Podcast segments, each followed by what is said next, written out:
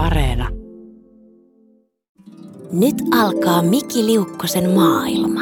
Ja noin käynnistyy sitten tämänpäiväinen jakso, eli tervetuloa Miki Liukkosen maailmaan. Minä olen luonnollisesti Miki Liukkonen, tai myös vähän epäluonnollisesti. Kolmas kausi pyörii tällä hetkellä omaksi yllätyksekseni myös, mutta pyörii kuitenkin.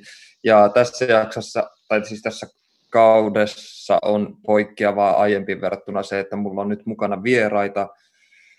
Se on yksi poikkeus ja toinen poikkeus on sitten se, että äänenlaatu ei ole ehkä mikä, mitä parhain, koska elämme edelleen korona myllerryksessä ja siitä johtuen nauhoitan tätäkin kodin omasta kaoottisuudesta käsin, joten pahoittelen äänenlaatua.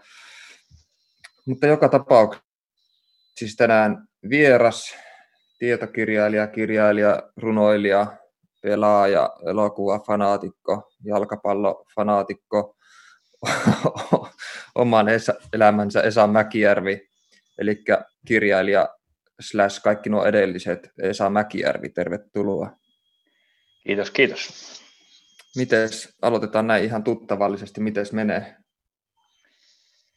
Eipä tässä, että tota, kesäloma lähestyy, luojan kiitos, että tota, alkaa savu jo, savu jo tulee korvista ulos, kun on tehnyt niin paljon näitä kirjoitushommia ja muuta hommia. Että... Mitä sä oot nyt tehnyt? No, tai siis kyllähän mä tiedän, mutta mä, tätä kuulijat ei varmaan tiedä. Sä tiedät, sä tiedät kaiken, Joo. Enemmän, tai, enemmän tai vähemmän kaiken, mitä tarvii tietää, mutta kuulijoille tiedoksi, että omia kirjoja teen, uutta romaania, uutta tietokirjaa, uutta runokokoelmaa, vähän kaikki. Sulla on aina ollut monta rautaa tulessa, sen mä oon ymmärtänyt. Niin, mä oon aina ollut vähän tämmöinen, tota, miten sen haluaa nähdä, positiivisesti, moni, monilahjakas, monialainen ja sitten negatiivisesti, niin tämähän tota, mielipuoli. Niin, niin just joo. Mä tota, ö, halusin sut tähän ohjelmaan monesta syystä. Yksi syy oli muun muassa se, että me ollaan tunnettu aika pitkään mä en, ihan, mä en muista oikeastaan, että miten me ollaan tavattu. Muistatko sä yhtään meidän ensitapaamista mitään? Koska mulla on tässä ylhäällä tämmöinen, tota, mulle on mun puolesta kirjoitettu tämmöinen muistiinpanolista, jossa ö, kannustetaan muistelemaan meidän tapaamisen alkuaikoja, mutta kun mä yritin palauttaa niitä mieleen, niin en saa kyllä mieleen yhtään mitään. Onko se jossain ba- baarissa tapahtunut tietenkin? No tietenkin luonnollisesti alkoholilla oli osuutta asiaan, mutta tota, me niin kuin, mm-hmm. niin, niin kuin tiedät, niin, niin meillä kirjoittavilla ihmisillä on vähän tämmöinen huono muisti. Se saattaa olla dementtiä tai sitten se on merkki jostain muusta vähän, vähän terveemmästä. Mä en yleensä muista, muista juuri mitään enää, mutta tämän muistan tämän asian, että me tavattiin Turun kirjamessujen yhteydessä siellä jossain hotellilaivassa, missä oli jotkut jatkobileet. Aha. Ja, ja tuota, siitä, en muista vuotta, siitä on aikaa, mutta tota, muistan sen, että tota, sä tulit vissiin pummaamaan muuta tulta tai sitten toisinpäin. Meillä oli siinä joku sauhuttelusessio käynnissä, niin tuota, sitä kautta tavattiin ja se ilta oli aika, aika railakas ja sitten ei varmaan tuota, sen takia sitten meille, meille muodostui tämmöinen veljelliskirjallinen side siinä. Joo, mä muistan, nyt kun sä sanoit ton, ton tota, Turussa tapahtuvan laivakohtaamisen, mä muistan itse asiassa siihen liittyy kaikenlaista tosi outoa. Mä muun muassa muistaakseni sytytin jonkun kirjan palamaan silloin siellä laivassa, Joo. minkä lisäksi Joo. mut heitettiin taksista pihalle. mä muistan, mutta ne ei nyt suhu varsinaisesti liity. Ei, ei, ei varsinaisesti, vain välillisesti. Ja tota, mä olen iloinen, että me molemmat ollaan nyt tota, siitä viisastuttu niistä ajoista, niistä vuosista, ja me ollaan nyt molemmat tämmöisiä tota, lenkillä ja salilla käyviä nuoria miehiä, eikö niin? No niin, no kumpaakaan en kylläkään tee, mutta susta mä oon sen kuvan saanut. Oikeastaan tästä mun pitäisi vähän puhuakin, että, että sä oot mulle ollut aina me ollaan tunnettu monia vuosia, mutta sä oot mulle aina ollut jotenkin epäilyttävän tasapainoisen oloinen ihminen.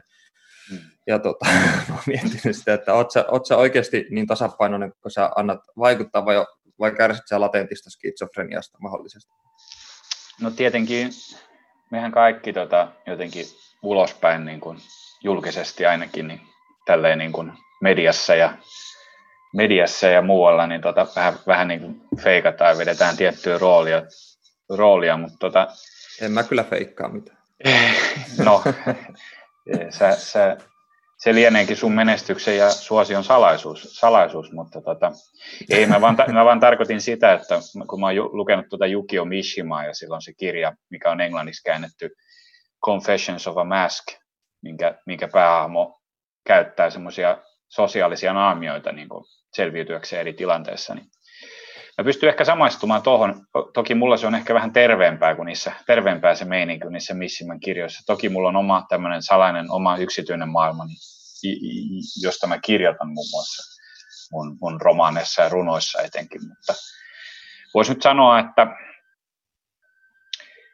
kiteytettynä lyhyesti, että se, että mulla on muutakin kiinnostuksen kohteita kuin kirjallisuus, niin on varmaan auttanut mua tosi paljon että mä tiedän monia kirjoittajia, jotka ei oikeastaan tee mitään muuta kuin kirjoittaa ja lukee. Joo. Ja mä, yrit, mä, mä oon yrittänyt pitää muitakin harrastuksia sit siinä rinnalla, niin mä luulen, että se on auttanut mua henkisesti aika paljon pysymään Joo. tasapainossa. Ja yksi syy, mik, miksi tällä kolmannella kaudella mulla nyt on ylipäänsä ö, vieraita, on on se, että mä yritän tutustua paremmin ihmisiin ja yrittää ymmärtää erilaisia ihmisiä ja niin edespäin, mikä on aina hiton vaikeaa, mutta tota, me ollaan nyt tunnettu jo vuosikausia, mutta en mä silti, silti voin sanoa, että en sua niin hyvin tunne muuten kuin noin pintapuolisesti tai tiedät, mä en sun synkimpiä salaisuuksia tietenkään tiedä tai mitään muuta tuollaista, mutta, mutta tota, se mua aina kiinnostanut ja ihmetyttänyt on se, just mistä mainitsit, että sulla on muitakin kiinnostuksen kohteita kuin kirjallisuus. Ei siis sillä, että mä tarkoittaisin, että ihmisen pitäisi monomaanisesti olla kiinnostunut vain yhdestä asiasta, mutta tota, omalla kohdalla se ikävä kyllä on niin, että mä oon lähinnä kiinnostunut vain kirjallisuudesta, mutta sitten myös se, että on kiinnostunut vain kirjallisuudesta, niin se tarkoittaa myös osittain sitä, että on kiinnostunut maailmasta ylipäänsä tai että on laaja-alaisesti kiinnostunut kaikista maailman ilmiöistä ja niihin sitten paneutuu kaikki ne muotoinen, mutta se kuitenkin se lähtökohta on aina tosi kirjallinen, että ne intressien taustalla on aina joku kirjallinen ö, omaan työhön liittyvä juttu, mutta sitten sulla on tämä, että sä oot kirjoittanut muun muassa pelaamisesta ö, ja jalkapallosta ja toimintaelokuvista. Mä itse asiassa kuuntelin eilen illalla kolme tuntia kestäneen konsoli mikä tämä nyt oli, joku konsolipodcast. Joo, konsolifin podcast. Joo, konsolifin podcastin ja tota, kuuntelin siis koko paskan alusta loppuun läpi. Sä olit siinä vieraana ja kävi ilmi, että sä oot ollut perustamassa tätä konsolifittä, joka on siis ymmärtääkseni, mitä mä siitä ymmärsin. Mä en siitä paljon ymmärtänyt siitä tota, teidän esoteerisesta slangista, mutta kuitenkin niin sen verran, että sä oot siis ollut siinä mukana perustamassa tämmöistä niin pelaamiseen keskittynyt tai peliharrastajien jotain tämmöistä niin lehteä, vai onko se nyt ollut nettifoorumi vai mikä, mikä tämä juttu on? Avaa vähän tätä. No siis ensinnäkin varmaan kaikki, niin kuin, kaikki asiat kuulostaa niin kuin ulkopuolisesta tai niistä hirveästi mitään tietämättömiltä niin esoteerisilta, että se varmaan niin kuin, su, mm. susta joku niin kuin videopelikeskustelu kuulostaa täysin käsittämättömältä. Ja vastaavasti ehkä jostain pelinörtistä niin joku kirjallisuuskeskustelu kuulostaa, kuulostaa ihan huuhaalta tai miltä, miltä lienee, mutta tota, se konsolifin on tosiaan nettisivu, se on vieläkin toiminnassa, se niin kuin löytyy konsolifin.net-osoitteesta ja, ja se on niin kuin mun vanha nettisivu, tai mä olin mukana perustamassa sitä vuonna 2001, silloin kun mä olin niin kuin joku 14-15-vuotias. Ja, niin, ja niin kuin, se, se on, niin kuin, se on niin kuin tosi vanha juttu. Mutta mä olin siinä niin kuin perustamassa sitä, mä olen niin kuin kymmenen, kymmenisen vuotta mukana siinä aktiivisesti siinä sen toiminnassa. Ja mulla oli sellainen ajatus, että musta tulee pelijournalisti. Mutta tota, hmm. Mä vähän niin kuin paloin loppuun sen suhteen ja totesin, että ehkä tämä pitää nyt jättää muille ja hyvä niin. Se sivu pyörii edelleen ja pelijournalisteja riittää Suomessa myös yllättäen. Ja sitten mä aloin sen jälkeen kirjailijaksi, että oli tämmöinen niin elämänvaihe siirtymä. Tuliko sulla siis ensin pelaaminen ja sitten sen jälkeen kirjoittaminen. Mä en oikeastaan, nyt, nyt kun sanoin, että me ollaan tunnettu jo vuosia, mutta mä en esimerkiksi ole koskaan kysellyt sulta, että mit, milloin ja miksi ja miten sä aloitit kirjoittamisen, mutta tuliko sulla tuo pelaaminen ihan ensin, ensin ja sitten sen jälkeen kaunokirjalliset Joo, mä luulen, että monilla niin kuin nuorilla ja vähemmän nuorilla ihmisillä niin on nimenomaan pelaamisen, pelaamisen kautta alkanut kaikki muut kuviot. Mä niin kuin aloitin mm. pelaamaan ja sitten mä kiinnostuin niin kuin kulttuurista niin kuin kokonaisvaltaisesti sitä kautta. Et se oli sellainen niin kuin porttihuume mulle se pelaaminen kaikissa muodoissa. Ja niin kuin mä aloin sitten miettiä, että miksi mä vois kirjoittaa näistä peleistä, että sehän kuulostaa hauskalta. No, se osoittautui sitten vähän vähemmän hauskaa, kun mä olin kuvitellut. se oli aika kovaa työtä sekin, mutta tota, se, että mä kirjoitin kirjoitin paljon sinne konsolifiniin aikoina niin kaikki peliarvosteluja, uutisia sun muita, niin tota, se auttoi mua kehittämään kirjoittajana ja luomaan semmoisen kurinalaisuuden itselleni, että tota, et, et niin kuin joka päivä vähän. Mutta tuo pelaaminen sinänsä on mun mielestä aika mielenkiintoinen. Siis mä en heti yhdistä sitä, niin kuin, että se oli, toimi sporttihuumeena varsinaisesti nimenomaan kirjallisuuteen. Tai siis se kuulostaa yhtä kaukaiselta, että siirtyisi ö, kannabiksesta joksikin sillanrakentajaksi tai putkimieheksi, että niillä ei niin sellaista selkeää yhteyttä mun mielestä, että sulla oli kuitenkin se intressi oli siinä se, että sä pelasit, mutta sä haluaisit jostain syystä kirjoittaa pelaamisesta. Että sulla oli semmoinen kirjallinen, öö, miten se sanoisi, luo, luova pakko, vai mikä paremman sanan puutteessa, niin siinä takana kuitenkin. Et mistä se sitten syntyi, että olit sä lapsesta asti lukenut paljon tai kiinnostunut kirjoittamisesta, vai Uskotko sä ylipäänsä siihen, että ihminen syntyy kirjoittajaksi vai? No niin. Tuo on moni, monta kysymystä. Monipolvinen kysymys, mutta tota, mua mm. itseä inspiroi, inspiroi Heinola. Ja se mm. inspiroi silleen, niin kuin käänteisesti sitä kautta, että mä asuin Heinolassa ja mä olin siellä, siellä tota, sellaisessa kaveripiirissä, jonka tota, jossa oli yleistä sellainen tota, hirveän jankkaaminen, että kaikista asioista oli hirveän vahvat mielipiteet, mutta sitten sit, niinku niitä ei pystytty oikein perustelemaan mitenkään. Sitten mä ajattelin, että no miten mä pystyisin niinku esimerkiksi perustelemaan sen, että miksi tämä peli on parempi kuin toi toinen peli vaikka. Ja, mm. ja sitä, sitä kautta sitten lähti. Ja sitten tietysti mua motivoi sekin, että piti päästä hittoon sieltä Heinolasta. Että tota, ei mulla mitään Heinolaa vastaan, tämä nyt on tällaista pientä, pientä provosointia, mutta tota, mulle itselle oli tärkeää tota, niin kuin päästä, päästä niin kuin elämässä eteenpäin ja, ja se, että mä halusin kirjoittaa tai halusin olla niin kuin luova ihminen tavalla tai toisella, niin tota, se ei oikein onnistunut siellä, että et mun olisi päästävä pois. Ja sitten sen takia mä ajauduin sitten Helsinkiin ja pelijournalistiksi ja edelleen kirjailijaksi. Tämä oli tämä mun tie. Joo, ja tuollaisten niin ankeiden paikkojen synnynseetujen, kuten Heinola tai omassa tapauksessa Oulu, niin osuus kirjailijuudessa on meillä molemmilla varmaan aika yhdistävä tekijä siinä mielessä, että, että on joku paikka, mistä haluaa poistaa, minkä tarjonta ei miellytä ja sitä vastaan kapinoi tietyllä tavalla ja sitten, sitten se kapina nyt meidän molempien osalta näyttää olevan sitten kirjallisuus. Niin, syystä, että, olisi sitä paremminkin, paremminkin voinut valita, mutta tota, nyt kun on kerran valinnut, niin ei voi, ei voi enää vaihtaa. Ja sitten vielä niin kuin lyhy, lyhyesti siitä sun aiemmasta kysymyksestä, mihin mä unohdin vastata, että en mä oikein tiedä, että uskoinko mä siihen, että ihmiset niin kuin syntyy kirjailijoiksi. Mutta mm. ei kai se niin kaukaa haettu ajatus ole sikälikään, että kyllähän jotkut ihmiset syntyy vaikka koripalloilijoiksi sikäli, että heillä on niin kuin synnynnäisiä lahjoja, vaikka jotain fyysisiä ominaisuuksia minkä avulla he pystyvät korista pelaamaan. Ja kyllä mä uskon, että niin kuin mulle kirjoittaminen on aina ollut jotenkin luonnollista. Mä jotenkin olen syntymästä asti, mulla on ollut vahva semmoinen intuitio, ja sehän auttaa kirjoittaa, kirjoittamisessa aika paljon. Mä tiedän niin kuin vaistomaisesti, että niin kuin mihin suuntaan edetä mun kirjoittamisessa. Et kirjoittaminen on varmaan yksi asia, yksi asia, missä se auttaa, mutta en mä tiedä, mä olisin voinut ryhtyä vaikka joskin timpurista tai jotain, mutta ehkä, ehkä, ehkä parempi kaikkien kannalta, myös itseni kannalta, että ryhtynyt.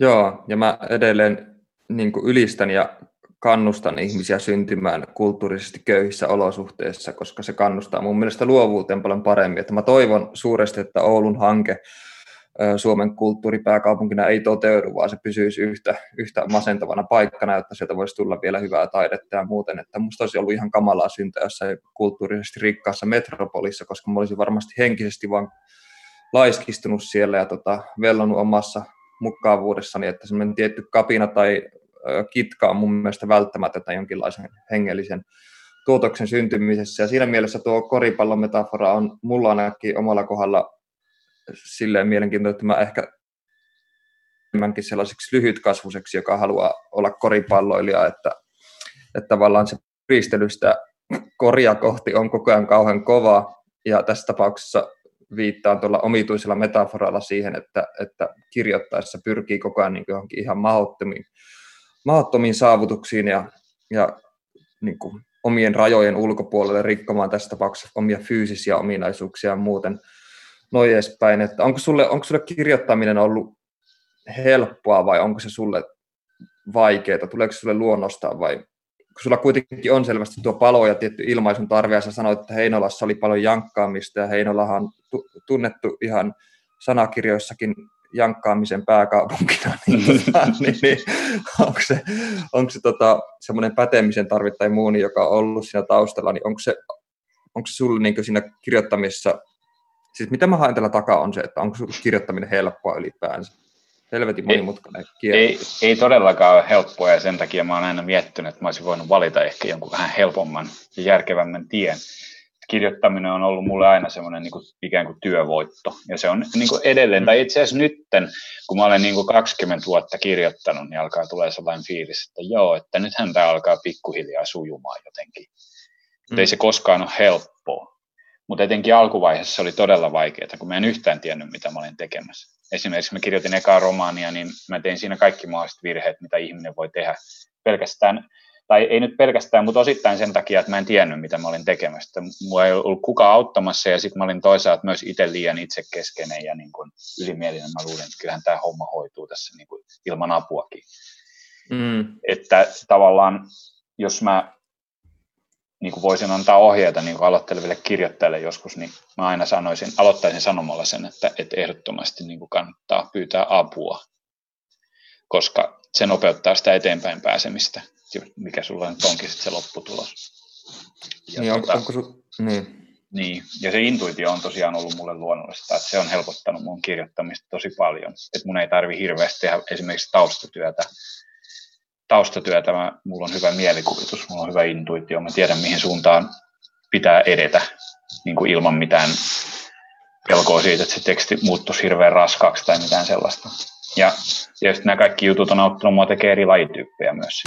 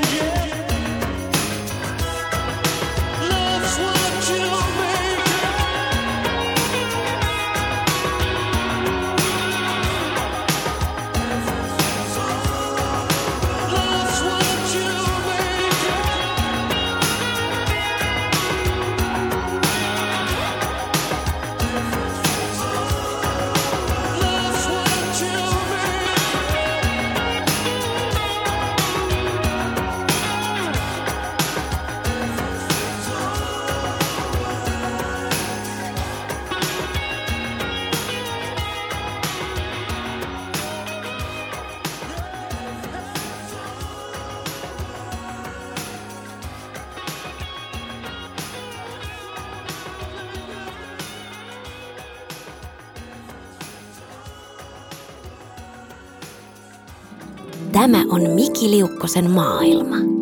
Mennään eteenpäin tässä nyt.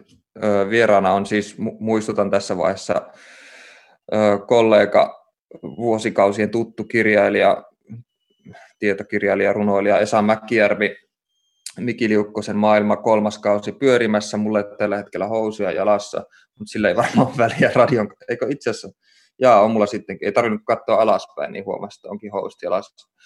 Mm. Tuon voi painattaakin mun hautakiveä sitten. Mutta niin, Esa, tota, puhuttiin kirjoittamisesta ja kirjoittamisen hankaluuksista ja kaikista siihen liittyvästä. Onko sun mielestä jotain epäilyttävää, jos kirjoittaminen on kirjoittajalle liian helppoa tai että se tulee niin sanotusti itsestään, vai pitääkö sun mielestä olla aina semmoista tota, kroonisen burnoutin partaalla heilumista, että se olisi jotenkin niin mielekästä? No mä pystyn samastu, samastumaan paremmin kyllä tuohon krooniseen burnout-meininkiin. Että mä oon vähän semmoinen vastarannan kiski muutenkin, että mulla ei oikein mikään riitä. Ja senkin mm. takia mä aina ajattelin, että kirjoittamisen pitäisi olla aina semmoista niin kuin epämukavuusalueelle menemistä. Joo. Et sit jos menee siitä, missä, niin kuin missä se aita on matalin, niin kuin, että jos aina niin kuin, jos kirjoittaa jotain liian helppoa, niin se musta tuntuu jotenkin aina epäilyttävältä, että mitkä on, mitkä on sen kirjoittajan niin kuin motiivit sit siinä tapauksessa, yrittääkö se niin kuin jotenkin huijata, huijata meitä lukijoita, että haluaako se tehdä rahaa vai, vai haluaako se tulla vain kuuluisaksi tai, tai, tai mikä on se motiivi? Vai, vai yrittääkö se oikeasti sanoa, vai haluaa, haluaako se oikeasti sanoa jotain tärkeää, jotain merkityksellistä? Ja jos haluaa jotain niin kuin merkityksellistä sanoa, niin sit, sit pitää kyllä nähdä vaivaa ja, ja se ei ole koskaan helppoa mun mielestä. Joo, mulla, mulla on aika lailla tuo sama, sama näkemys, mutta mulla on siinä myös semmoinen toinen, toinen puoli, että monesti ne jutut, jotka syntyy itsestään, tai siis syntyy niin itsestään oikeastaan, varsinkin omalla kohdalla metaforat on sellaisia, jotka mulla tulee helposti päähän. Mun ei tarvitse hakea niitä sillä tavalla, että mihin mä vertaisin, että mitä tämä on kuin ja sitten hakea tosi kauan sitä, vaan ne tulee monesti siinä samalla kirjoittaessa, niin ne on yleensä niitä juttuja, jotka on myös kaikkein toimivimpia. Et mä huomaan sen, että siinä on semmoinen semmoinen niin kuin kaksijakoisuus, että, että joo, täytyy olla sitä pyristelyä ja sitä nähdä vaivaa ja niin kuin tavallaan niin sanotusti rakastaa lukija niin paljon, että laittaa sen myös näkemään vaivaa ja kuten on sanottu ja muuten, mutta sitten samaan aikaan sitten mä pidän siitä, että kirjoittaminen joskus etenee, soljuu ihan vaivattomasti eteenpäin ja silloin tietää, että tässä on niin kuin jotain, jotain autenttista ja pidättelemätöntä, että siinä on, ne on semmoisia harvinaisia ilonhetkiä, mitä kokee, että tuleeko sulla tällaista usein, onko sulle niin jotain semmoisia erityisiä tämmöisiä, mitä nyt olisi, tämmöisiä niin persoonallisia ö, erityisvoimavaroja hyviä puolia kirjoittamisen, mitkä syntyy sinulle kirjoittaessa helposti, piti varmaan sanoa. No se tuottaa mulle suurta, suurta tyydytystä, että kun mä viimein, viimein saan sen tekstin siihen pisteeseen, kun mä oon aina halunnut, että yleensä sitä alkaa vaan kirjoittaa jotain ja sitten se on sellaista aika sekavaa ja sitten sitä, mm. se pikkuhiljaa paranee siitä, kun löytyy se oikea sävy ja löytyy se oikea näkökulma. Mutta tota, siihen menee mulla aina aikaa, että sen takia mä oon aina sanonutkin, että kirjoittaminen on mulle semmoinen työvoitto. Mm. Mun pitää, mä kirjoitan tosi nopeasti, mutta sitten mun pitää editoida tosi paljon ja se, sehän on hidasta. Mutta sitten siinä vaiheessa, kun se niin kuin ikään kuin se teksti lukkiutuu niin kuin paikoilleen, ja se niin kuin oikeastaan alkaa näyttää hyvältä ja tuntuu hyvältä, niin, niin, niin kyllä siitä tulee sellainen aika euforinen fiilis.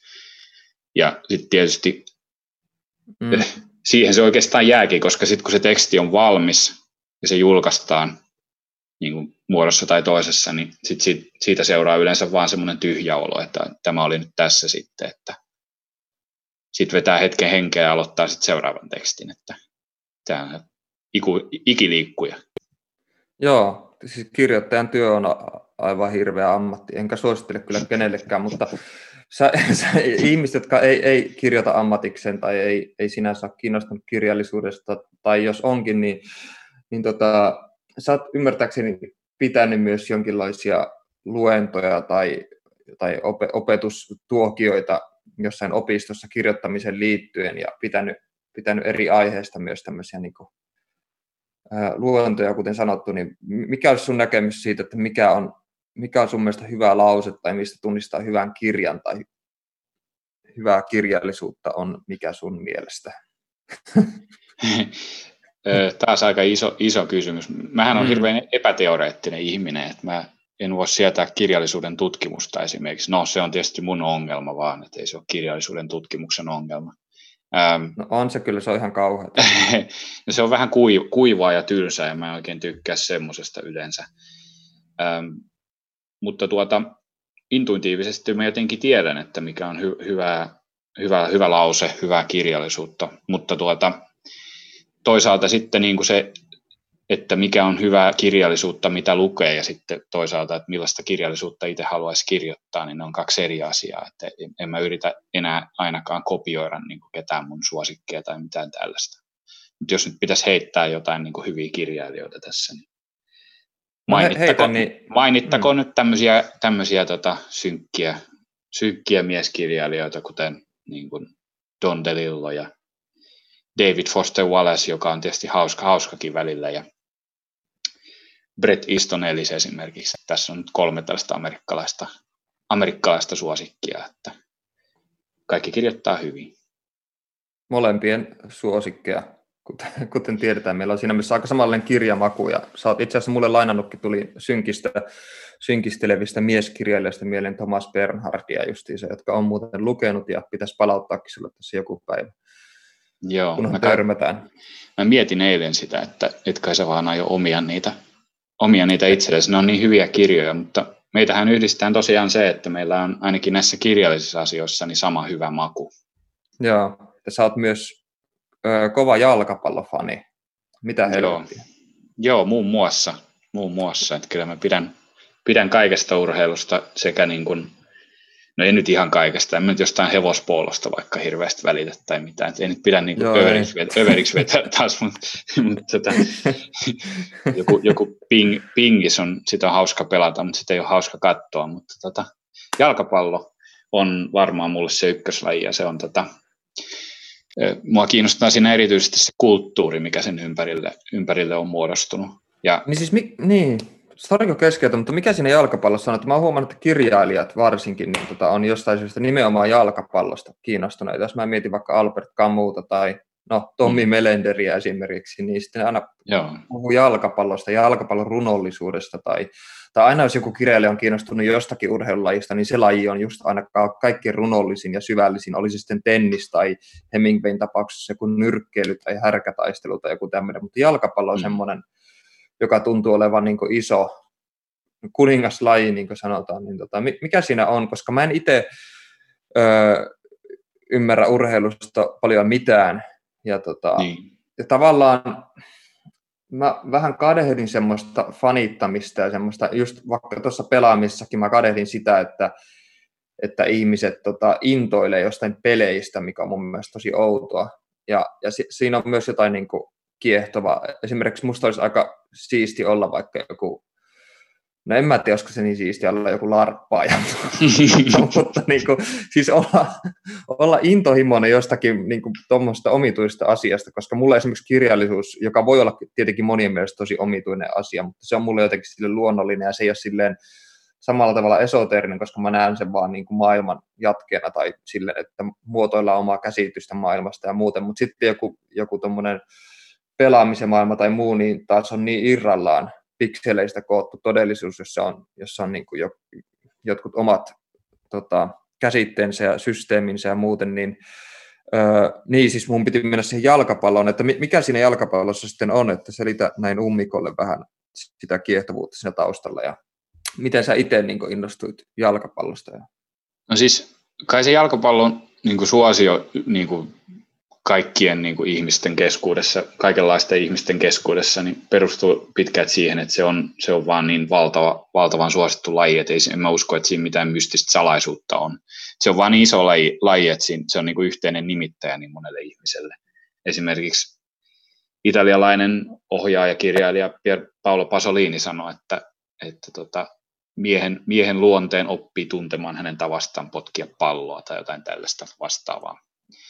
Ja niin mä, olen, aika, mä olen aika lailla samaa mieltä tietysti, niin kuin Ita- Italiassa futis on vielä tärkeämpää kuin vaikka Suomessa, mutta tota, Su- Suomessa niin kuin intoillaan jostain jääkiekosta, mutta jääkiekko on aika marginaalilaji ja, ja sillä on vieläkin semmoinen ehkä osin ansaitsematon maine vähän semmoisena junttien niin kuin junttien pelinä. Esimerkiksi Tommi Melender, kirjailija, on sanonut jääkiekosta, että hän jotenkin vähän häpeilee sitä, että hän, hän, hän niin kuin kannattaa Helsingin IFKta. Mm. et se on sitten taas verrattavissa siihen, että sitten se Melender puolestaan retostelee oikeastaan sillä, että se fiilistelee jalkapalloa. Et jalkapallo on jotenkin trendikkäämpi myös. Mutta kyllä, kyllä mulle tuli semmoinen fiilis ainakin, kun mä ekan kerran itse henkilökohtaisesti astuin viheriölle pelaajana, niin mulle tuli heti, ensimmäinen ajatus oli, että mä oon tullut kotiin. Ja se oli tosi out, outo tunne. Mulla oli semmoinen, oikein semmoinen kokonaisvaltainen fiilis, että mä olen turvassa täällä. Joo. Oikein osaa selittää sitä mitenkään, kai siinä jotain mystistäkin sitten oli, mutta tuota, jotenkin se jalkapallon, jalkapa, pyöreä jalkapallo ja sitten ne pelipaidat ja jotenkin se kentän vihreä väri ja, ja se tietty säännönmukaisuus ja semmoinen niin kuin yhdessäolo ja kilpailu, niin ne kaikki, kaikki sit oli yhdessä muodosti tämän kokemuksen siitä, että, että täällä on hyvä olla. Mm.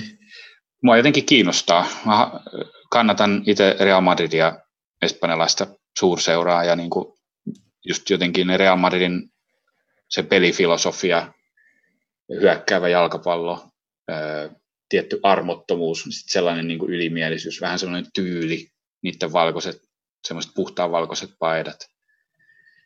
Kaikki se mm. kiehtoo mm. mua, se koko, kokonaisilmiö on mun mielestä tosi kiehtova. Ja mä luulen, että aika moni pystyy samaistumaan tähän nimenomaan kaikkeen. Että et niin kuin nimenomaan kaikki jalkapalloon liittyvä on kiinnostavaa.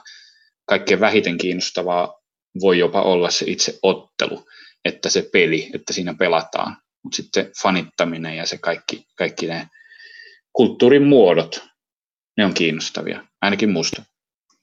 Niin, niin. mutta siis mulle tuo on jotenkin tosi, tosi outoa. Siis esimerkiksi sä sanoit, että sä, tai siis se, että kannattaa jotain joukkuetta on mun mielestä tosi kummallista, kun mä aina mietin, mm. mitä väliä, mikä, jouk- niin. mikä joukkue on kyseessä, ja sitten, että jollakin joukkueella on tietty pelityyli tai pelifilosofia, niin se kuulostaa jotenkin niin ihan käsittämättömältä.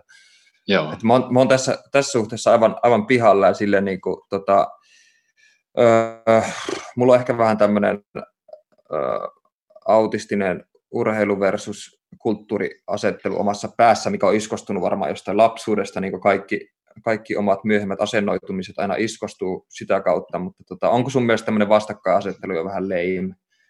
Että tota, se, on, se, se, on, se on niin kuin aika aikansa elänyt juttu mun mielestä. Et kyllä sitten vieläkin niin kuin törmää siihen. Mä et, et, niin kuin, ei, mä tunnistan sen itsekin sieltä Heinolasta ja Kouvolasta, missä mä kasvoin. Niin kuin, että siellä oli niin kuin, urheilijat oli niitä kingejä ja sitten niinku, niinku taiteilijat tai kulttuurityypit oli semmoisia vähän niinku luusereita. Mm. Mutta mua niinku itseä se ei oikein enää kiinnosta ja en mä usko, että niinku nykynuoriakaan enää jotain parikymppisiä nuoria niin hirveästi se enää kiinnostaa. Et en mä niinku itse kokenut mitään niinku identiteettikriisiä sen suhteen, että, että mä vaikka kirjoitan kirjoja ja pelaan jalkapalloa tai pelaan videopelejä, että, mutta mutta mä oonkin, mä oonkin vähän tämmöinen outo, outo tyyppi, että jos joku on mulle tullut siitä sanomaan, että onpas outoa, että sä teet sitä tai tätä, niin mä oon silleen, että no ei se mua kiinnosta, jos sä ajattelet noin, mä teen just niin kuin mä haluan. ja, tota, mun mielestä tämmöinen on ihan suht terveellinen näkökulma, kun hän, kun hän ei nyt rupea mitään rikoksia tekemään ja totea, perustele sitä tällä samalla, samalla niin kuin meiningillä, että mä, mähän vaan toteutan itseäni tässä näin. Mutta niin kuin mun mielestä se, mm. mun mielestä se niin kuin argumentti, että jotenkin että on yhdessä niin kuin jengissä on nämä hikiset urheilijat ja toisessa jengissä on sitten nämä toisella tavalla hikiset taiteilijat, niin tota, se on jotenkin niin 80-90-lukua, ehkä jopa 70-lukua, jos haluaa mennä niin pitkälle. Et, et, niin. ei, ei, ei, ei tuommoiselle enää ole tarvetta. Ja sen huomaa siitäkin, että monet niin kuin, kirjailijat fiilistelee urheilua ja jopa intoilee siitä ihan niin kuin, ihan niin kuin pieteetillä. Mä luin hiljattain VSOlta ilmestyi semmoinen futiskirja, esseekokoelma kuin Kentän valtajat, missä muun muassa se Tommi Melender kirjoitti, että miksi hän kannattaa jotain Kokkolan palloveikkoja. tota, Miksi? Mä palaan innosta tietää. Ihmiset on vaan niin hiton outoja. Tietysti se Melender tota, tuli sieltä Kokkolasta, että sen takia se jäi siihen jumiin siihen. Aa siihen kannattamisen silloin aikoinaan. Näin mä ainakin olen ymmärtänyt. Mutta tota, yleensä niin kuin jengi valitsee nämä kannattamansa joukkueet, niin kuin vaikka meikäläinen se Real Madrid, niin ihan niin kuin sattumalta. Että mm. et, et sä katot pelis, telkkarissa jonkun peliä ja sitten sä niin toteat, että no tämähän on hyvä joukko, että mä rupean kannattaa tätä. Tai sitten sun niin kuin tyyli isä kannattaa tai joukkuetta ja sitten sä niin kuin toteat, että no en mä nyt sitä voi kannattaa, kun mun isä kannattaa sitä, että mä kannatan sitten sen pahinta vastustajaa sitten vaan ihan kiusatakseni mun isää, niin, niin, kuin, niin kuin tällaisella metodilla on myös toimittu.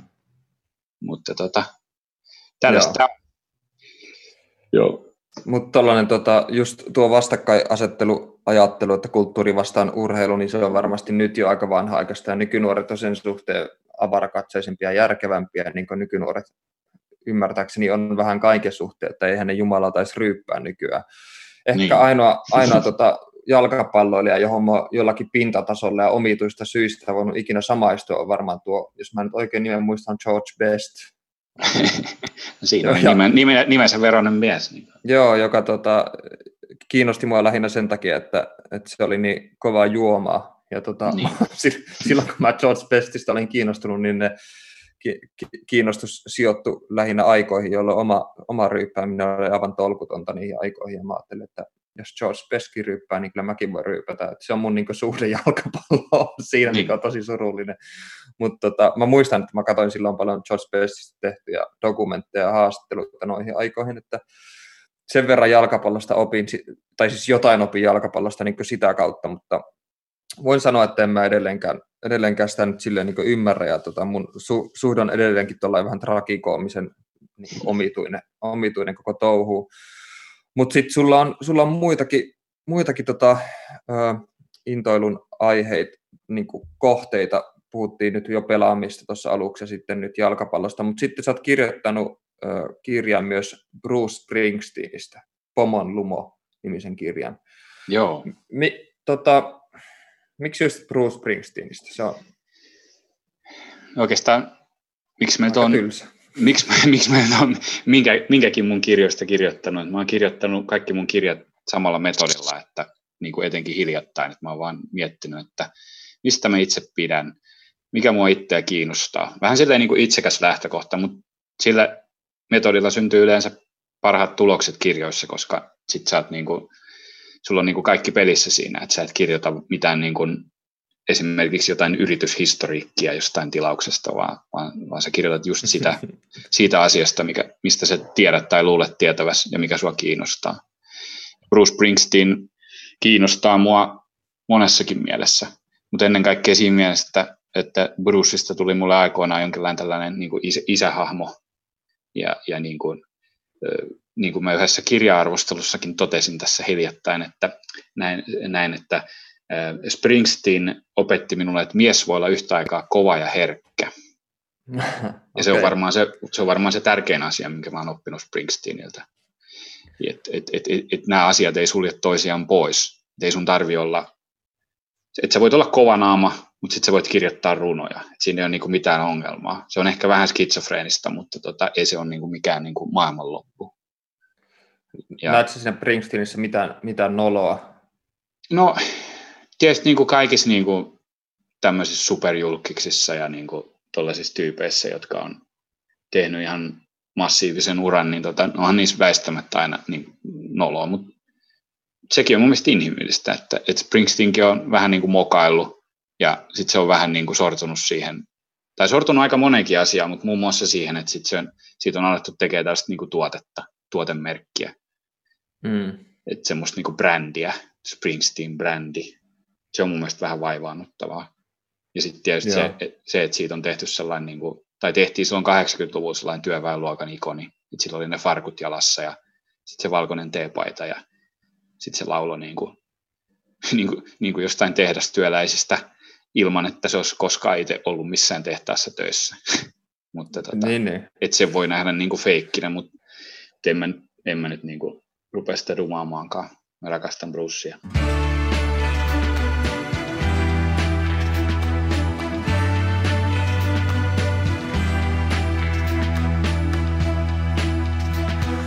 sunrise, sundown, the streets gone golden brown, harbor skies above.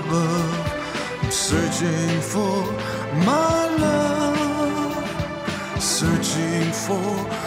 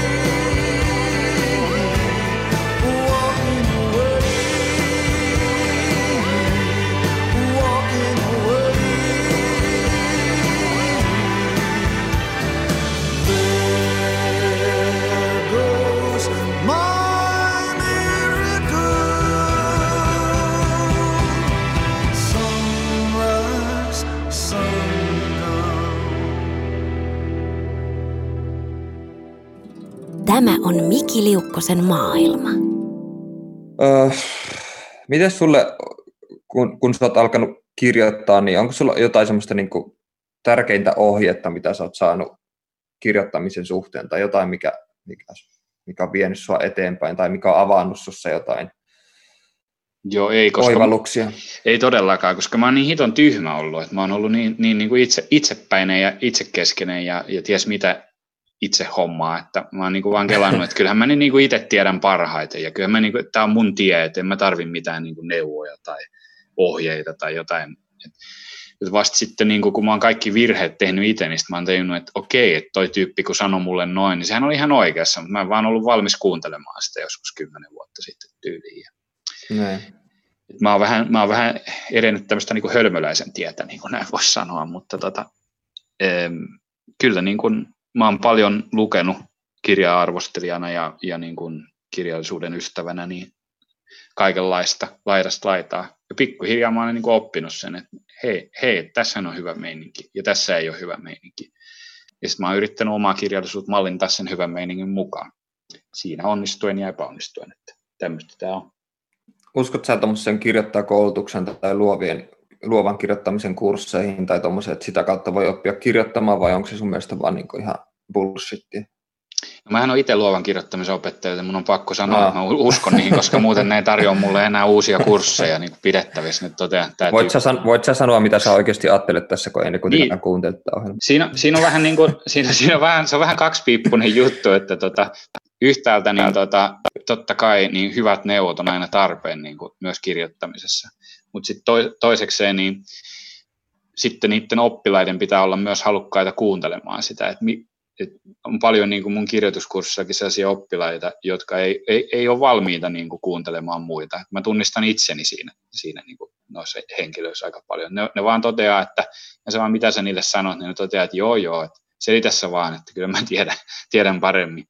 Sitten herää sellainen kysymys opettajana, että mitä, mitä nämä ihmiset tekee siellä kursseilla sitten, jos ne on, ehkä ne on tullut sinne jostain niin kuin määrittelemättömistä psykologisista syistä, mutta tota, jotenkin se vertaistuki on mun mielestä kirjoittamisessa niin kuin välttämätöntä. Että sä löydät sellaiset ihmiset sun ympärille tai sun rinnalle, olkoon ne sitten opettajia tai kustannustoimittajia tai mitä vaan, kavereita, kollegoita. Mm. Niin, ihmiset, jotka ymmärtää sua, jotka ymmärtää sun kirjallisuutta, ymmärtää mitä sä yrität sanoa ja sitten auttaa sua, auttaa sua niin kuin sanomaan sen. Niin kuin. Et, Tämä on mun mielestä tosi tärkeää, just se palaute, jota voi saada monta kautta, mutta myös niin kuin kirjallisuuskursseilta. Tietysti jos se opettaja on joku ihan surkea, joku, joku, joka jankkaa vai jotain, lukee vaan paperista jotain valmiiksi niin kuin räätälöityy esitelmää ja niin kuin, ei niin kuin välitä niistä oppilaista mitään, niin eihän siitä ole tietenkään mitään hyötyä. Mutta yleensä niin tuosta vertaistuesta on aina hyötyä. Kyllä mä uskon siihen. Niin, tuo vertaistuki on sulle, sulle semmoinen yksi, yksi avainkäsite tuossa. Kun mulle, mulle tulee itselle aika paljon suht säännöllisesti aina viestiä, että olisiko mulla antaa jotain niin vinkkejä kirjoittamiseen tai jotain tuommoista, mm. miten kirjoittaa hyvin tai että mi- miten saa flown päälle tai muuta. Ja mä aina tunnen itseni aivan kädettömäksi noiden kysymysten edessä. Että ei mulla ole mitään, mitään koskaan mitään ohjetta tai varsinkaan mitään, mikä tyydyttäisi niitä. Jos mä jotain niille niin sopertelen takaisin, niin sitten sanoo aina, että Aa, okei, okay, hmm, okay, kiitos. Se vaikuttaa siltä, että siitä mun neuvosta, jos se ylipäänsä oli neuvo, niin ei ollut lopulta mitään hyötyä tai muuten, koska se on itselle niin älyttömän subjektiivista ja vähän myös tietyllä tapaa maagista myös se koko kirjoittaminen, että mä en osaa oikein sanallistaa sitä ja siinä on myös se hienous. Mutta onko sulla sitten ö, muita kuin tuo tavallaan ymmärrys tai semmoinen tuen antaminen, niin onko sulla muita semmoista ohjeita, mitä sä monesti jaat ihmisille näillä sun luovan kirjoittamisen tunneilla, minkä voisi nyt tässä jakaa kuulijoiden kesken myös samalla? No ensinnäkin toivottavasti mun sähköpostilaatikko ei tämän lähetyksen jälkeen täyty niin kuin pyynnöistä, että kerron nyt, että miten, miten kirjoitetaan. Kun se, niin kuin sä mm. sanoit, niin se on hirveän yksilöllistä, että kirjoittaminen on niin henkilökohtaista. Mutta kirjoittamiseen liittyy myös aika olennaisesti niin kuin häpeä. Et, et se, se, se niin kuin, mitä tahansa kirjoitat, se jotenkin aina hävettää se, että onko tämä tarpeeksi hyvää tai onko tämä tarpeeksi omaperäistä tai niin kuin, et, et, onko minulla mitään sanottavaa. Mutta sen häpeän niin ylipääsee just sillä vertaistuella, oikealla vertaistuella. Et, et, esimerkiksi mun kirjat tai mun käsikirjoitukset on parantunut tosi paljon siitä, kun mä olen uskaltanut näyttää niitä enemmän muille. Ne. Ja kun näyttää niin kuin erilaisille ihmisille tai erilaisille kirjoittajille niitä omia tekstejä, niin tota, niiltä saa kaikenlaista palautetta, niistä tulee kaikenlaista palautetta. Et osa palautteesta on tietysti ihan yhdentekevää, että se voi jättää huomioimatta. Mutta sitten välillä tulee niinku sellaisia, sellaisia niinku hel, helmiä niinku palautteessa, että sitä itsekin niinku syttyy lamppu päässä ja sitä tajuaa, että jaa, että tässähän se ongelma onkin ollut koko ajan. Mutta sitten on vaikea tai jopa mahdoton niinku nähdä niinku niitä ongelmia omassa tekstissä itse pelkästään. Ainakin, ainakin jos se teksti on pidempi ja sit sitä on niinku jo niinku vähän niinku liian pitkään siinä vaiheessa tarvii sitä palautetta. Muuten siihen jää jumiin, muuten, muuten se ei tule koskaan valmiiksi. Muuten sitä tulee hulluus. Niin.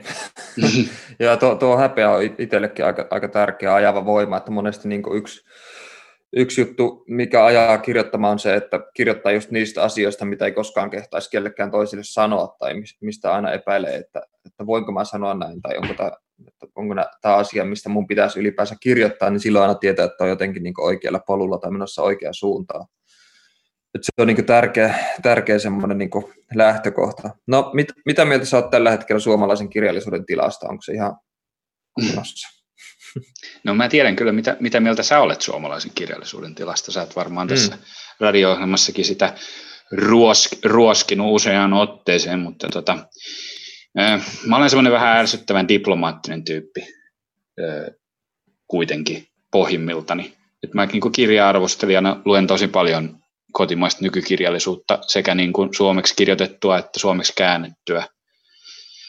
Ja Joo. mä voin todeta, että kirjallisuuden taso on hyvä, mutta se ei ole mitenkään poikkeuksellisen hyvä. Et tosi harvoin tulee sellaisia kirjoja mulle vastaan, uusia kirjoja, jotka saa niin sanotusti sukat pyörimään jaloissa. Että tota, jotka oikeasti tekee vaikutuksen, että tässä on, tässä on nyt jotain uutta tai tässä on nyt jotain todella hienoa, tässä on niin upeaa tekstiä tai upeaa tarinan kerrontaa, upeaa mitä tahansa. Et aika paljon tulee sellaista niin bulkkia niin sanotusti, että et, niin kuin kaikilta kustantamoilta mun mielestä. Että kun tarttuu siihen kirjaan, niin sitä toteaa, että no tässä on kyllä hyvää tekstiä ja muuta, mutta, mutta se kyllä unohtuu aika nopeasti sen jälkeen, kun se on luettu loppuun. Niin jos, jos pysyy tässä kotimaisen kirjallisuuden kentässä, niin onko jotain semmoisia, niin jotka on saanut sukat niin sanotusti pyörimään jalassa, niin löytyykö kotimaista nyt viime vuosilta jotain, mitä voisit suositella mullekin myös tässä samalla? No tämä nyt menee vähän tällaiseksi tota, niin, kuin, niin sanotusti vihtomiseksi, selän vihtomiseksi saunassa, kun mä totean niin kuin ensin, että, ensin, että ne sun romaanit on tota, tehnyt mun vaikutuksen, tai teki aikoinaan vaikutuksen, ja tietysti tekevät vieläkin, mutta etenkin aikoinaan, että kun mä aloin lukemaan sitä sun esikoista, äh, esikoisromaania Lapset auringon alla, niin se teki muun sellaisen vaikutuksen nimenomaan semmoisella tuoreella otteella ja semmoisella, niin kuin, että heti tuli sellainen ensimmäiset riveiltä ja semmoinen fiilis, että tässä on nyt jotain uutta. Joo, siis tämän, tämän koko podcastin pointtihan on nimenomaan tota, nostattaa omaa aikoa. niin, no ei, ei mutta eikö se, eikö se nyt, niin kuin, kirjailijat on kaikki vähän niin kuin ekomaanisia ja näin poispäin. Mutta tota, joo, kyllä, kyllä niin kuin, ähm, jos, jos pitäisi nyt muita mainita, sit, jos nyt on ihan pakko muita mainita kuin Miki tässä näin, niin tota, Miki itse, niin, niin mainittakoon nyt vaikka sitten hiljattaisesta kirjoista äh, Jani Sakselin uusi romaani Helsinki Underground, jossa on 600-700 sivua. Se on semmoinen paksu tiiliskivi. Mutta se tuntuu paljon lyhyemmältä, koska se on niin vetävästi kirjoitettu. Et siinä tuli mm. sellainen fiilis, kun katsoisi jotain, jotain niin hyvää te- televisiosarjaa. Mä en tiedä, jos ei halua lukea sellaista kirjaa, mikä muistuttaa televisiosarjaa, niin sitten ei kannata sitä lukea. Mutta, mut, mut muuten, jos haluaa niin viihtyä ja jos haluaa niin keskimääräistä kuitenkin kuitenkin äly, älykkäämpää kirjallisuutta, mitä se Sakse kirjoittaa. Et jos haluaa viihtyä ja vähän niin kuin oppiakin jotain, niin sitten kannattaa lukea se Helsinki Underground. Se on kyllä hyvä setti. Ja, okay. ja sitten mä vaikutuin, vaikutuin tuosta tuota, Paitim Statovkin bollasta, mikä voitti sen Finlandia. Joo. Se nyt on ehkä vähän semmoinen tylsempi suositus, että sen on monet varmaan lukenutkin jo. Kyllä mä voisin tietysti suositella muitakin, mutta nämä nyt tuli tässä äkkiseltään mieleen. Joo. Joo, eli Miki Liukkosen maailma pyörii edelleen ja haasteltavana on siis kirjailijakollega vanha tuttuni Esa Mäkijärvi täällä tällä hetkellä. Ja tota, ollaan tässä nyt jauhettu vähän kaikenlaista. Ehkä viimeisin, voisi pitää jonkinlaisena loppukaneettina, on tässä ihan ö, ensinnäkin onnitella siitä, että sä oot mennyt vastikään naimisiin. Onneksi olkoon. No niin, kiitos, kiitos. Siihenkin mä oon ehtinyt. Ö, Taimassa menit joo, joo, mä olin Taimaassa tota, voisi sanoa, että kirjoitusretriitillä, vähän niin kuin talvepaossa ja muuta ennen siis tätä koronakatastrofia, mutta tuota, löysin sieltä itselleni vaimon taimaalais-vietnamilaisen mukavan, mukavan naisen ja tultiin sen verran hyvin toimeen, että ollaan nyt naimisissa ja asutaan tässä Helsingissä yhdessä. Joo, miten tuo teidän arki on nyt mennyt siellä? Onko tota, vaimolla ollut jotain ihmetyksiä suomalaista kulttuuria kohtaan vai miten tämä sopeutuminen tähän niin kuin Suomen kulttuuriin ja ympäristöön on käynyt? No tämän koronan takia tietysti hieman normaali ehkä vaikeampaa, että ollaan molemmat mm. ehkä vähän mökkihöperyydestä kärsitty, mökkihöperyydestä kärsitty, se on muuten vaikea sana. niin tuota, et, et silleen, silleen sellaista pientä, että jos, jos kaksi ihmistä on niin kuin liian pienessä kämpässä vaan sisällä kotona, niin kyllä siinä väistämättä jotain pientä konfliktia syntyy, mutta ei nyt mitään normaalia ihmeempää vissiin. Ja tuota, ihan mukavasti tämä on niin kuin pääasiassa mennyt myös leperellessä. No niin, se on aina hyvä. Kiitos, että olit vieraana. Tämä oli erittäin hauskaa. Kiitos paljon. No niin, kiitos. Ja me nyt lopetamme tähän, että Hei hei. Hei hei. Tämä oli Mikki Liukkosen maailma.